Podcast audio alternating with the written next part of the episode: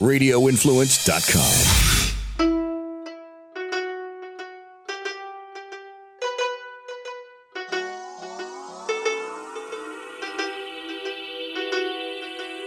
Hey everyone, welcome back to Live Bold and Boss Up podcast. This week, we um, just wanted to start off and say thank you to our sponsors. And I don't think we've thanked them in a while. Next Path Career Partners, we love you. Also, um, wanted to just share um, if you guys are listening on Apple Podcasts, they don't any longer do the whole subscribe thing anymore. Um, I just found out that they actually do where it's more like a follow. Right. And you can autom- automatically download all the episodes before they come out, which I think you could do before, but um, just want to make sure y'all are doing that so you don't miss anything. Yeah, share, like, and follow for your girls. Support us. And this week we're going to talk about the follow up. The fortune is in the follow up, which I'm sure you've heard of before. So many times we miss opportunity, whether it's in sales, in business, in even in friendship. Really, like when you you know meet someone at a party or something like that, you you don't do the follow up. Like you have such a great conversation, and then where does it go? That's so frustrating to me. You meet someone, have a great conversation, whether it's business or pleasure, and then you never see that person again because maybe you forget to follow up. Maybe you are unsure of the follow up or what to do or tools to use. Or maybe it's been so long since you maybe you forgot about it right then, but then you think about it a week later and then you're like, well, now it's too long. Right. And then you don't ever follow up. I, I feel that for sure. I feel like there's a, Yeah, and that happens in personal relationships, business, mm-hmm. a lot. So, what are some things that you can do to eliminate these follow up errors or distractions? well, the one that hits me the most right away when you said that is the time lapse, right? Um, I, I don't think there's an expiration date on follow up. Exactly. There's You feel like there is. you feel like there is, and you feel like maybe you dropped the ball. It's been a week or two weeks, but it's still not too late. There's there's no expiration date, like mm-hmm. Ash said. Yeah, I mean, the best thing to do in that situation, if it if you do feel like it's too late, whatever that may be, you can just say like, "Oh my gosh, I can't believe we never circled back on this. I, I we had such a great conversation. Let's let's circle up and continue it." Or Yeah, Laugh- make a joke about right. it. Right. We all make mistakes and we've all done the lack of follow up. So mm-hmm. Just do it and um, make light of it. yeah, There's some interesting statistics around the follow up because how many, it would be interesting to, to hear what our listeners say, but how many emails or calls do you think it takes to get that response that you're looking for? What do you think, Ash? I mean, when I first started out, you'd think it'd be one, right? Like, hey, I email you and you respond. That's the courteous thing you you would assume. I think that's the naive thing, you know. I, Who I doesn't want to talk to me? yeah, right. Right. But it's not for sure. Oh, it's is it? not. I, I would say we've um, we've saw a couple of statistics, and there was one that said five, at least five follow ups, results in eighty percent of sales, which I think that is very generous. The five, because I also saw um, other statistics that were way higher than that. But I would say at least five. One was 18. Yeah. That's crazy. So yeah, anywhere in between there. And I think it depends too on who are you reaching out to? Who are you trying to sell to? Do you know your target list? Are they leads that are very specific? Are they just random people that you're calling or emailing off the street? I think that has a lot to do with it. You have to do some research in some targeted emails, not just randoms. Right. And this this piece of of statistics reminds me of um, the episode we did with Jason Hauer. Um, we did courageous with innovation, and he, uh, I think it was number sixty three or episode, and um, he talked about how that's exactly how he got into companies like Nike and Adidas and um, Heinz and and all of those all of those companies because he didn't you know, just email one time. He emailed probably more like 18 times to get into there. Right. And what are some main reasons that they may not reply to you right away or they may not call you back right away? Well, I mean, because they don't like you, but they don't even know you yet, right? If, especially if it's like a completely cold email. Um, but you have to build that rapport. And I think it's all about timing. They're probably getting at least 10 emails, calls from other competitors at the same time. And what, first of all, is going to make you stand out above the others? And then also timing is maybe they don't have that need right that second. But things are changing on the daily. Things may change a week from now.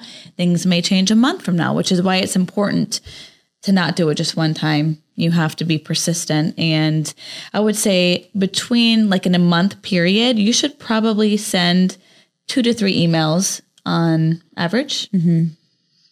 And just, you know, checking in. You know, you understand that the market is is uh, very competitive right now. We want to make sure that we're staying on top of things and just keep following up, keep being persistent. which brings us to the next statistics that we found. And that was this is shocking to me. Almost half, almost 50% of people, almost of 50% of salespeople just give up after their first no. Like, why would you do that? You go through all of the work and the research to find out that, okay, this company is a good client or could be a good client. You reach out, they respond with no, and then you forget about them. Right. That's like a huge no no. you take that no as for what it's worth, which you shouldn't because it doesn't mean a whole lot at that moment, mm-hmm. but they give up and then they never follow back up. And guess what? The next salesperson that comes behind you in a week may catch them at the right time and then they'll get the business. Right. Because everything changes. Right. One thing that's constant is change. Right. And then from that 50%, 22% gives up after two no's. And then only 12% give up after four no's. Hmm. That's really interesting. So be persistent. Be in that top 1%. Right. That, that gets the business and Right. that comes out so in the long run. What are some what are some um, tools that we can share that we use for follow up? Well, I say the first thing is just remembering to follow up. So put a an email reminder on your calendar to send a note, send another email, make a call. And I think there's multiple ways that you should be reaching out to them. You should be emailing, you should be calling, you should be, you know, checking all those boxes. Send a, a note on LinkedIn if you don't have their email address. Um, I don't think that LinkedIn is the best way to do it because we are bombarded with sales calls on LinkedIn and I just delete them all. Um, so if you can get their email or their phone number, which there's there are good tools that you can get all that stuff. Um, do that first because that's more personal. What's the most recent one we used for phone numbers? Do you remember? There's um, Zoom Info, there's Rain King, there's lots of the lead generation tools. Yeah, yeah. I, I I live by my calendar, so I agree with you. I would put everything on my calendar because it doesn't happen unless it's on there. Mm-hmm. Yeah. Um, also, another one would be to send a handwritten note, which I mean, a lot of people aren't going into the office these days. So, I mean, I, I'm probably not the best at this. I sent handwritten notes probably when I first got into the industry, whenever people were in the office more, and I could just send a handwritten note or a thank you to their office. But now people aren't going in, and I feel like they're going to miss that. Right. But it's always a nice touch. late well th- i guess we can't really use what we've been doing lately because that's actually for clients not but it's still a follow-up so it's like not at that no phase it's already a client but mm-hmm. We like to deliver some goodies Oh yeah, I always love delivering goodies because then they'll they'll follow up with you then, hopefully, and say thank you, and you don't even have to see them, just leaving something there for them, and um, you know, just send a little happy Halloween or or whatever type of note on there. Just love to let that. them know That's that my favorite. Thinking of them. yeah Um, what are other ways? I like the personal videos that we've been meaning to do but we haven't done yet And Lester is the one that taught us about that. We interviewed Lester in one of our, our uh, episodes, and he has great follow up. He talked about, and he he sent us the link for this uh, video follow up. That's like a cute little well, cute little video that you can send in a link to your prospective client or your client or whoever it may be. And it's just like a, hey, thank you. I liked that a lot. It was a nice little touch and it was via email. Right. And they can see the like the video thumbnail. So it's not like a link that they have to click on to go into something. They can see that, oh, this is looks like a video, and then you can personalize it to them. Right. Who can resist? They can't resist pressing that play button right there. They can't. Can't do it. You can also do a fun little quiz follow up. It doesn't have to be anything long or lengthy because they will never do that, but just a, a quick little recap. Or if you haven't talked to them yet, you could do, you know, back in the old days, whenever we were in school, we would send a note to the boy across the room and we would say, Do you like me? Yes, no, maybe. Um, you could do something like that and just say, Would you be interested in this? Yes, no, maybe. I like that. I think that's so cute.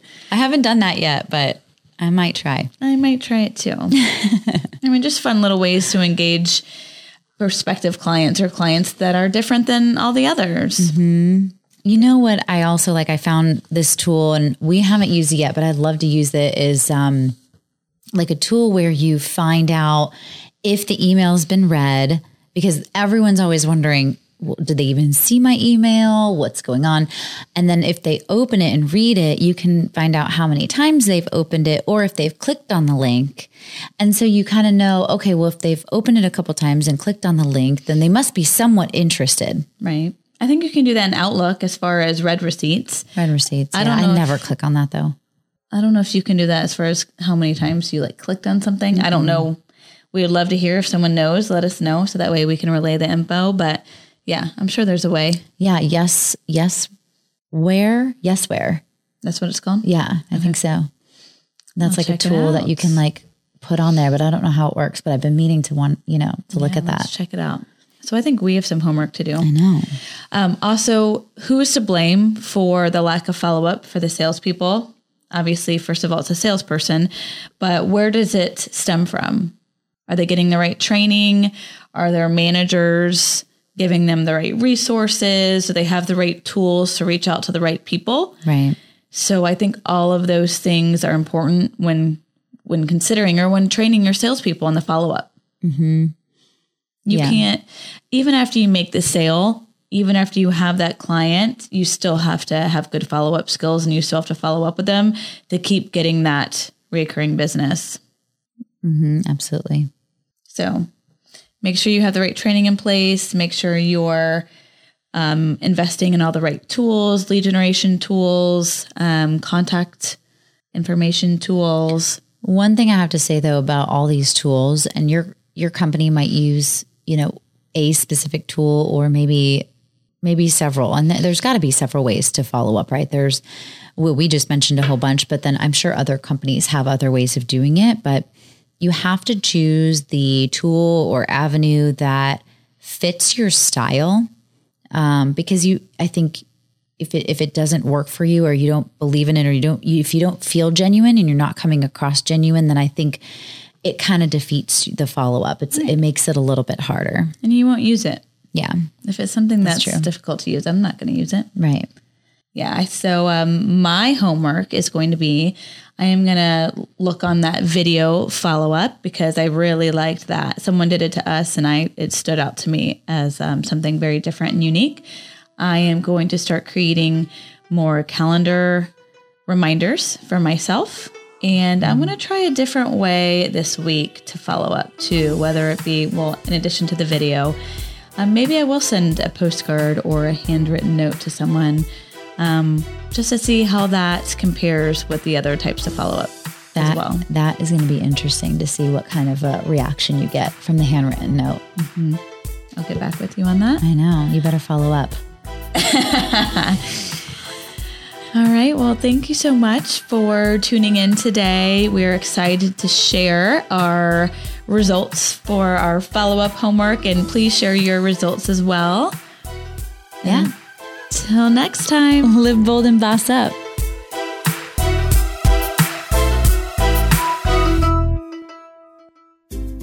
This is a Forking Around Town with Tracy Guida Quick Fix on Radio Influence. Today, we get to talk about one of my absolute favorite events that did take a little bit of a break last year due to COVID, but it's back this year. It is Savor St. Pete, and I am so excited. I can't wait. It'll be taking place the weekend of November 6th and 7th in St. Pete. And I'm honored to have Tammy Gale of Savor St. Pete on today to chat about this event. We took a long sabbatical, and um, thankfully, we uh, for the last probably year, we've been really working on putting this event together. We were super excited because we launched our first South Florida event in June. And we did Savor SoFlo down on Hollywood Beach and uh, really didn't know what we were going to expect. We didn't know how many people were coming. We just had no clue. And it was still kind of the height of COVID. So it was uh, rolling the dice. And we were the first event that was approved for a permit in that county. And we launched, and it was a huge success. We were just so excited, and um, it felt good to be back.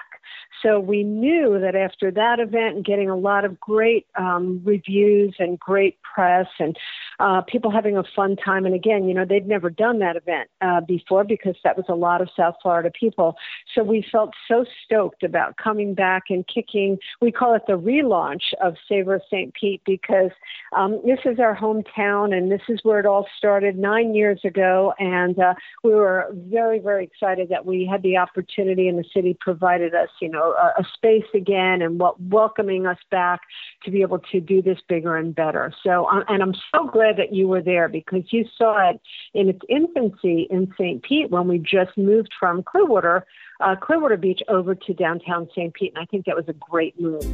Forking Around Town with Tracy Guida can be found on Apple Podcasts, Stitcher, TuneIn Radio, Google Play, and RadioInfluence.com.